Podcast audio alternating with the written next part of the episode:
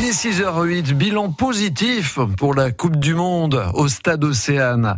Avant le début des quarts de finale, le Stade du Havre et ses 24 000 places se classent cinquième en matière de taux de remplissage parmi les huit villes qui ont jusque-là accueilli les matchs de Coupe du Monde. En tête, Valenciennes devant Grenoble, Paris et Reims.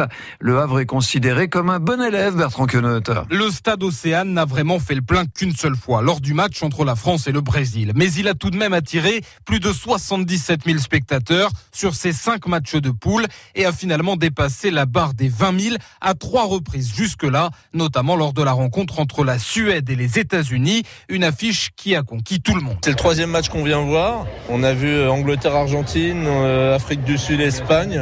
Et ce soir, l'ambiance était formidable, c'est génial. Quoi. Bah, surtout pour du football féminin, c'est vrai que par rapport à il y a quelques années, c'est émouvant de voir la ferveur qu'il peut y avoir maintenant derrière le foot féminin. C'est superbe de voir ce, cette influence, oui. Certains matchs, en raison de l'horaire ou des affiches proposées, n'ont pas connu le même succès. Mais l'enceinte a toujours attiré au minimum 10 000 personnes. Et c'est déjà énorme, selon Virginia Torresilla, milieu de terrain de l'Espagne, venu jouer deux fois au Havre. Je pense que c'est incroyable, non C'est un truc de malade de voir euh, tout le monde qui vient nous supporter, même si ça vient la Chine, à l'Allemagne ou notre équipe. C'est incroyable les gens qui viennent euh, nous voir ici. Alors merci pour tout le monde, merci ça qu'on peut arriver très très loin aussi. Et si certains estiment et regrettent que beaucoup de sièges étaient vides par moment, Virginia l'explique. C'est normal, non le stade est très très grand et même s'il y a 10 000, 15 000, 17 000, je pense qu'il va y avoir tout le temps de l'espace. C'est pour ça que les gens ne voient pas vraiment les gens qu'il y a. Non? Et avec le quart de finale ce jeudi soir, le Stade Océane aura réalisé, grâce à la Coupe du Monde féminine, 4 des 10 meilleures affluences de l'enceinte depuis sa création en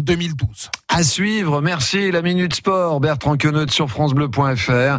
Et ce soir, pour nous rafraîchir au Havre, le match entre l'Angleterre et la Norvège.